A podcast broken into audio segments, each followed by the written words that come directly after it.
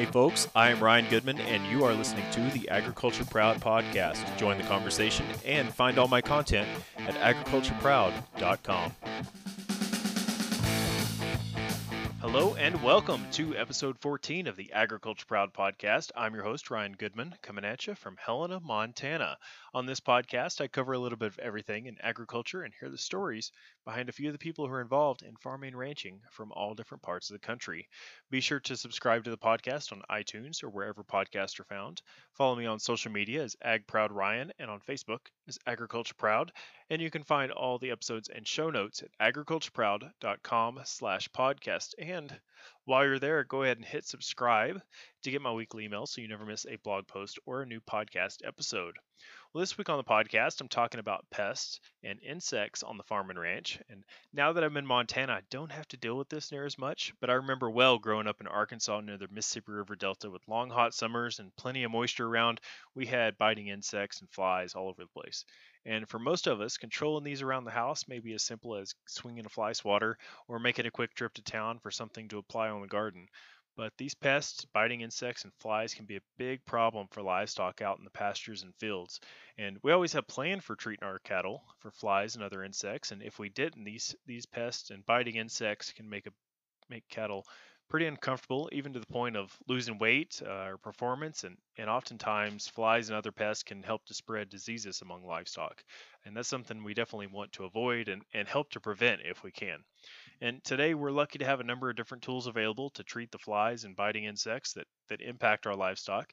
So, on a uh, recent visit to Kansas City, I stopped by Bayer Animal Health to visit with one of their technical services entomologists, Dr. Doug Ross to learn a little bit more about these control methods. Uh, Dr. Ross shares with us different types of pest control for livestock farmers and ranchers and what we have available today. Uh, we talked about how these things work and something that's very important to our food consumers how companies like Bayer make sure that these products do not negatively impact the safety of our ultimate products, such as beef, pork, milk, and the environment as well. And so, as you listen to the podcast, send me thoughts you may have. You can connect with me on social media as Ag Proud Ryan. And now, I hope you enjoy episode 14 of the Agriculture Proud podcast with Dr. Doug Ross, a technical services entomologist from Bayer Animal Health.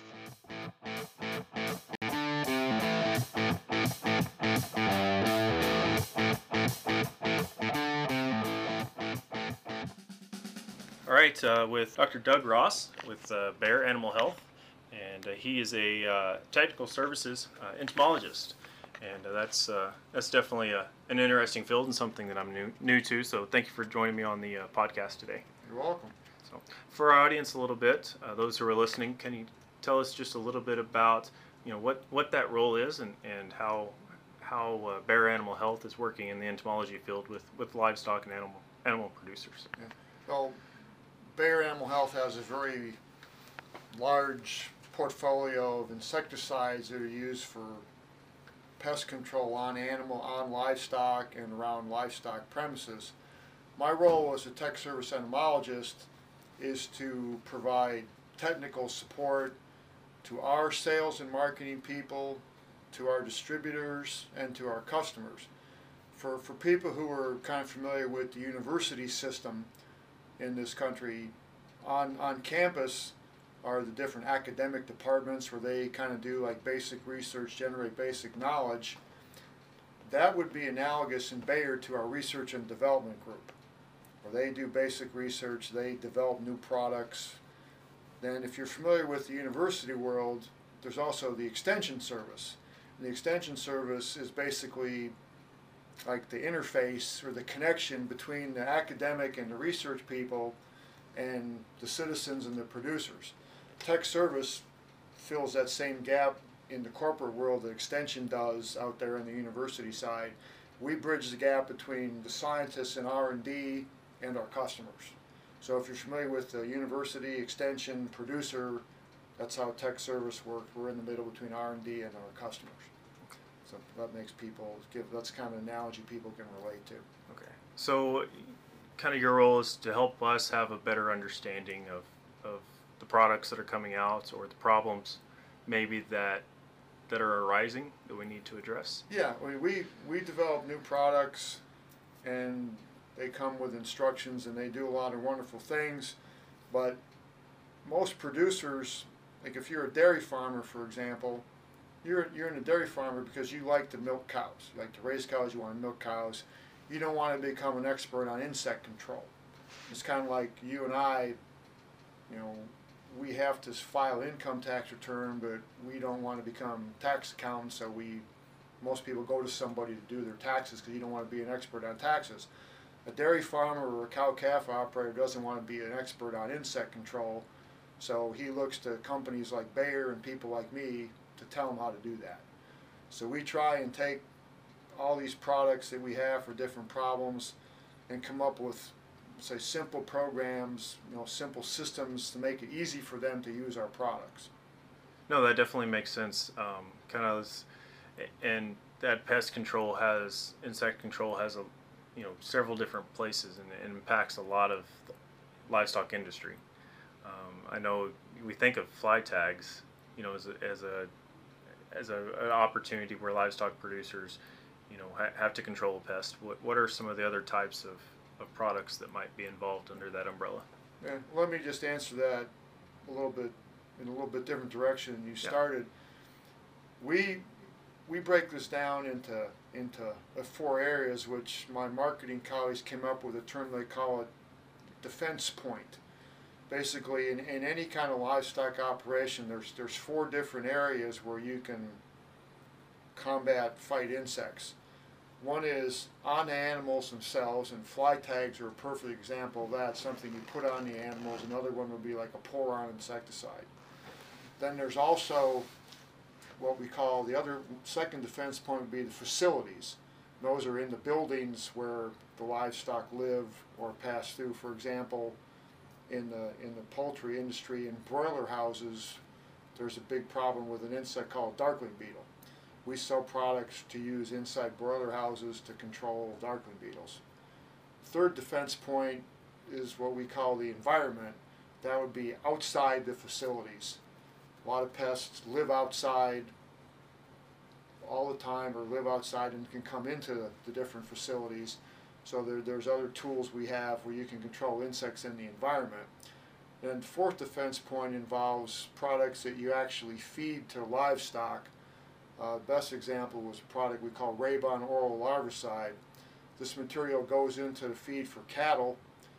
It actually passes through the cattle and comes out into, into manure. And there's, there's certain flies like horn flies and face flies that actually develop in cattle manure. So if a cow has been eating feed or mineral with Rabon Oral Larvicide in it, it will kill the developing fly maggots in the manure so no flies ever come out. So we try to give producers an idea of the different places they can apply insect control products, to those four points. Now within each of those points there's several options. No, that's that's a good explanation of it, and and yeah, thank you for kind of guiding back to that step because that's important to recognize the different options yeah. um, that are out there. So, one question that kind of comes to mind, I've, I've, got a little bit of a consumer audience that may not be involved too much in ag when we hear about using these insecticides or these different chemicals and, and trying to control pests.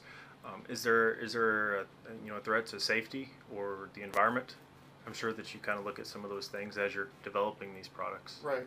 Well, all insecticide products are regulated by the EPA, and a lot of people start rolling their eyes when they hear that. But in order to get an insecticide product approved for use, any use, whether it's on an animal, around a building, out in the environment, it goes through all kinds of testing. And the, the, the basic different kind of testings they have, one is to make sure that the product works, that it's efficacious, that it does what it claims to do.